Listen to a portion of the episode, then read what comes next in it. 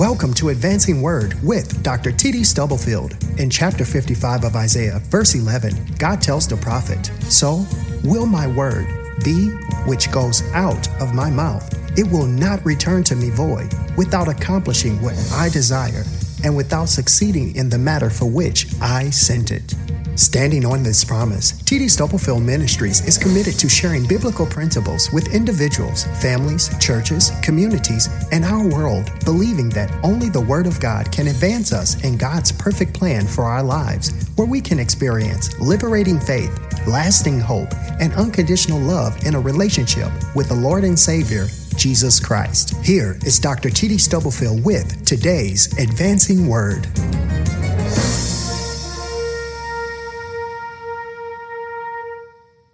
God has put a word in my spirit this morning from 2 Corinthians chapter 12, verses 7 through 10. I will be reading the New Living Translation.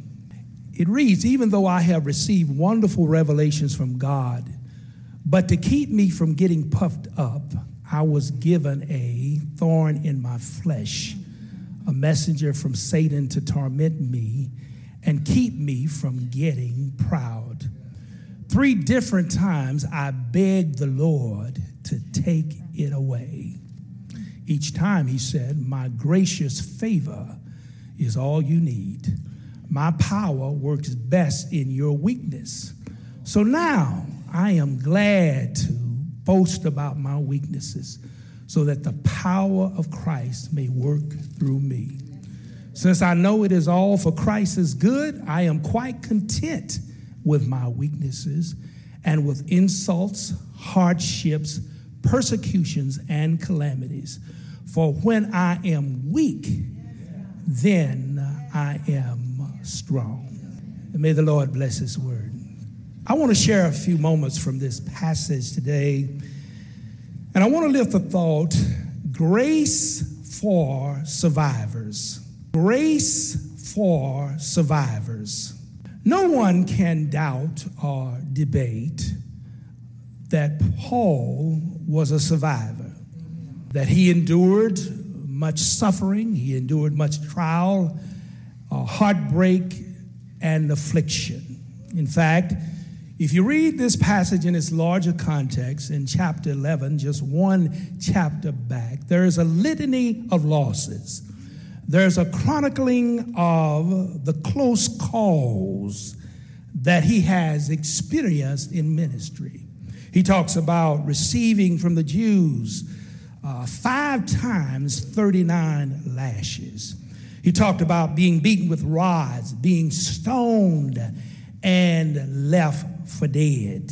He talks about being shipwrecked and how he was a whole night and day on a makeshift raft in an open sea.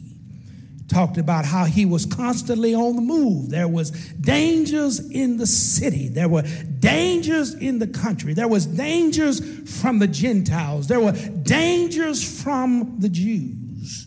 He talked about how he labored and dealt with insomnia because often he went without sleep. He says, I've known hunger and I've known thirst. And he says, There's been times I have been naked. And he says, With everything else that I have experienced, there is the constant care of the churches because he was a pastor after God's own heart. And the burden of the church, the welfare and well being of the church rested upon him. We know he endured because at the end of his life, in a kind of last will and testament, he said, I have fought. Somebody know that text. He said, I fought a good fight. I kept the faith. I finished my course, and there's laid up for me a crown of righteousness, which the Lord, the righteous judge, shall give to me, but not only to me, but to everyone who loves his appearing. The Motion Picture Association of America rates some films as for mature audiences only. If there was ever an adult conversation, if there was biblically ever a conversation or a viewing that was for mature audiences only, then we have it in the text that is before us. Here's a text that teaches us how to survive. There are four characteristics of grace for survivors.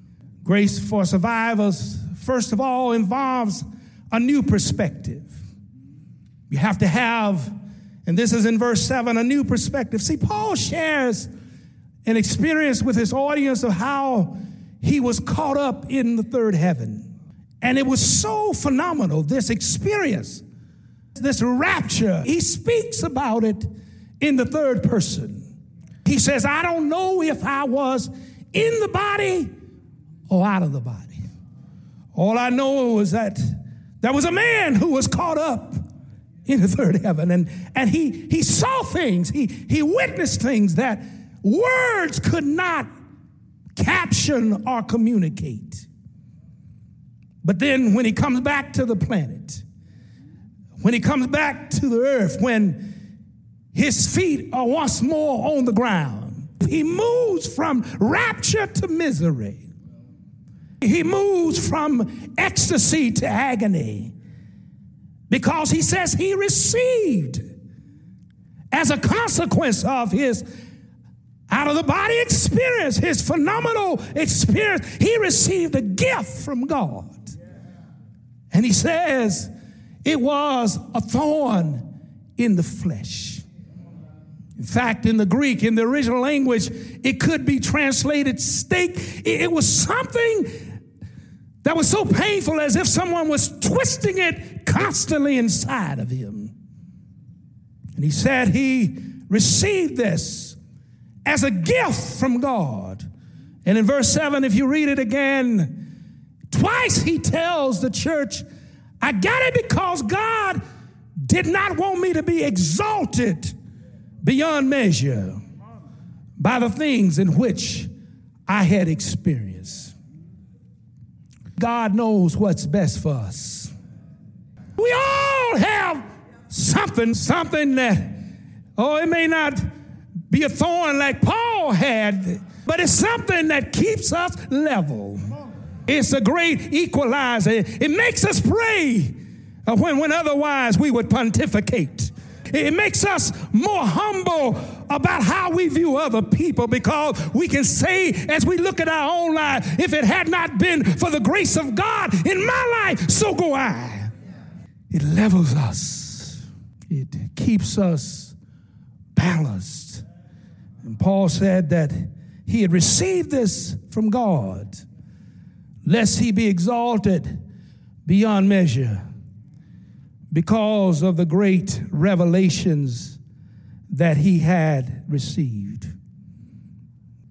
There are things that God places in our lives that teach us to be humble. He said, I was caught up in the third heaven, but lest I be exalted beyond measure. God wanted me to have a perspective that was grace oriented. He gave me a thorn in the flesh, a messenger of Satan to buffet me. Grace for survivors involves a new perspective. But grace for survivors involves something else it's a new persistence. Not just a new perspective, but a new persistence. It says in the text in verse 8 that he prayed three times. There is this Christological aspect because it reflects what Jesus did in the garden. Uh, he prayed, there were three different seasons of prayer.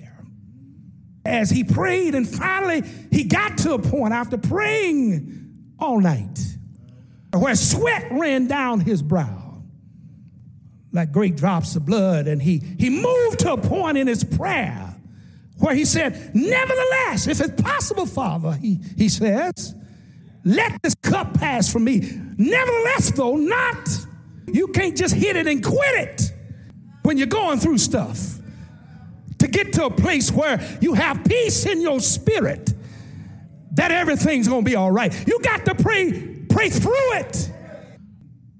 And so I suggest to you that Three, he played three times. This persistence does not so much communicate repetition as it communicates completeness. If you want to experience grace for survivors, you got to take prayer seriously. It, can't be something cute. It can't be just something on the program. You can't put a time limit on it. You got to pray through whatever you're going through. This persistence in Paul's life reminds me of old hymn that began to ring and resonate in my spirit this morning when I thought about it. It says, I found the answer. That's what the refrain of the hymn say. I found the answer. I learned to pray. With faith to guide me, I found the way. The sun is shining for me each day. I found the answer. I learned to pray. I learned to pray. Paul said, I prayed three times. And uh, I was persistent. I love the poem written by an anonymous author who said, I asked for health that I might do greater things, but he gave me sickness that I might do better things. I asked for riches that I might be happy. I was given poverty that I might be wise.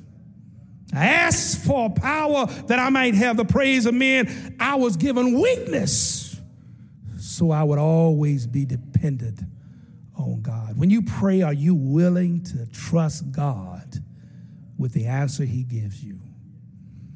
Grace for survivors involve a new persistence and a new perspective.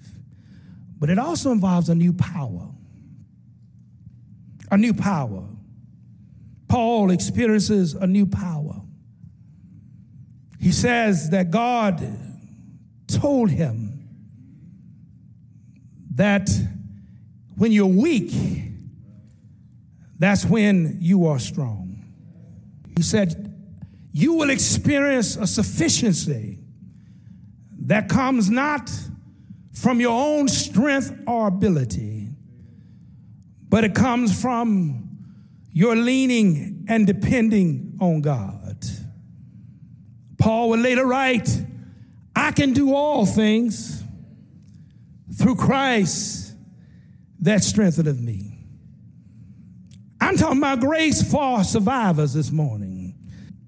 Anyone can praise God when they close on a new home, but it takes grace for survivors to praise God when your home has burned down and you lost everything you have.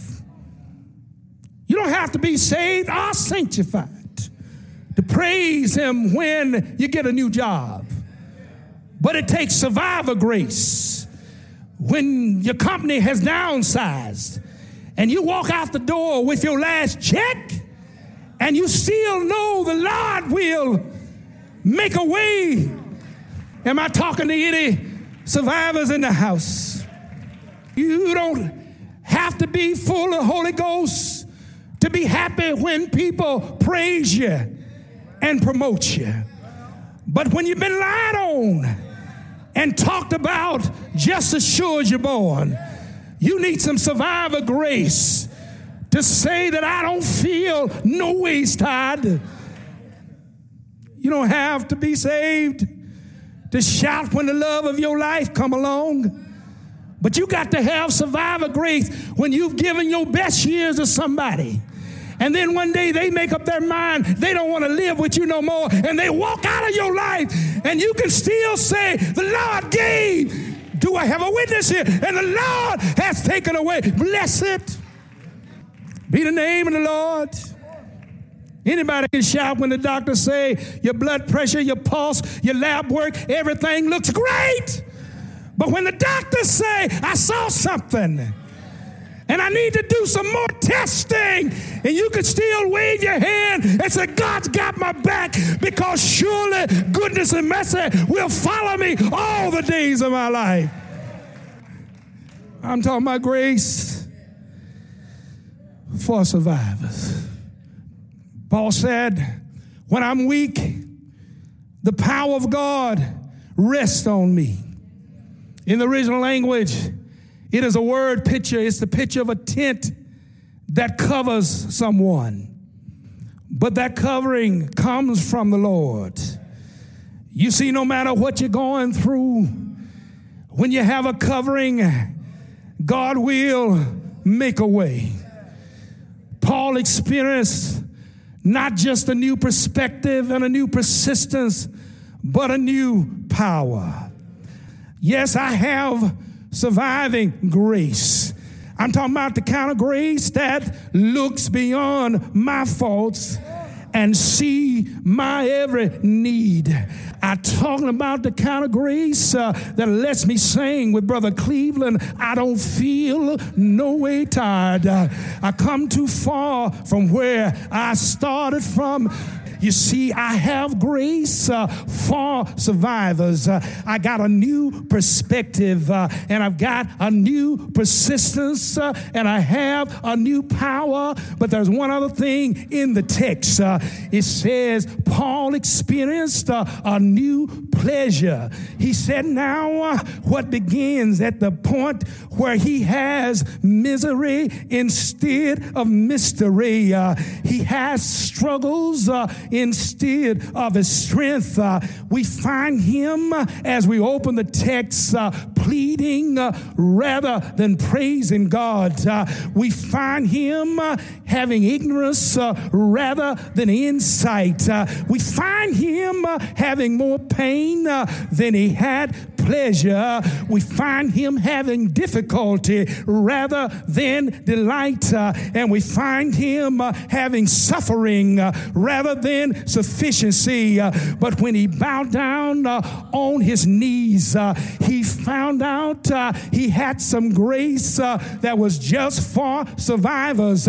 you ought to read verse 9 again, where he says, I'm glad. he said, I'm glad to boast in infirmity infirmities, uh, in necessities, uh, in persecutions. Uh, he said, I have pleasure. That's what some translations said. He said, I take pleasure in my infirmities because I know God when I'm weak, that's when I'm strong. Do have a witness. now, don't think Paul is a pain monger. don't think he's masochistic and likes pain because none of us uh, really want to be sick, uh, uh, nobody want to be broke uh, or really be homeless. Uh, ain't nobody in here uh, want to be criticized, uh, lied on, or talked about. but this is what Paul said. He, he said, if God wills it, I have my own expectation. But if God determines that's what's best for me, is that I go through a difficult time, then I'll be glad about it because I know, because I know uh, He's able. Uh, you see, when the movie association uh, give those ratings uh, of mature audience only, uh, what I didn't tell you uh, is there's a caveat uh, that goes along with that rating uh, Uh, for a movie uh, that's mature audience only. Uh. it also says parental discretion is advised. do I have a witness? and I'm so glad. I'm so glad. I'm so glad I have a father who's rich in houses uh, and lands, uh, and he knows how much, uh, he sure enough knows uh, how much I can bear. If the doctor said no, uh, he can still say yes. Uh, if a child is in a far country, he knows where to find them. If I'm all by myself, a friend that sticks closer than a dear brother. Do have a witness? Is he able? A parental uh, discretion advisor, parental uh, discretion advisor. I'm so glad uh, he lifted me. Uh, can't nobody, uh, can't nobody, can't nobody uh, do me like Jesus. I'm so glad he knows what's best for me. Is there anybody here? Is there anybody here going through a storm? Can you turn it over? Turn it over. Turn it over. Turn it over to the Lord uh, and He'll work it out. Uh, I'm so glad, parental uh, discretion advisor. He knows how much uh, I can bear. His eye is on the sparrow, and I know, I know, I know he watches over me. I got some grace for survivor.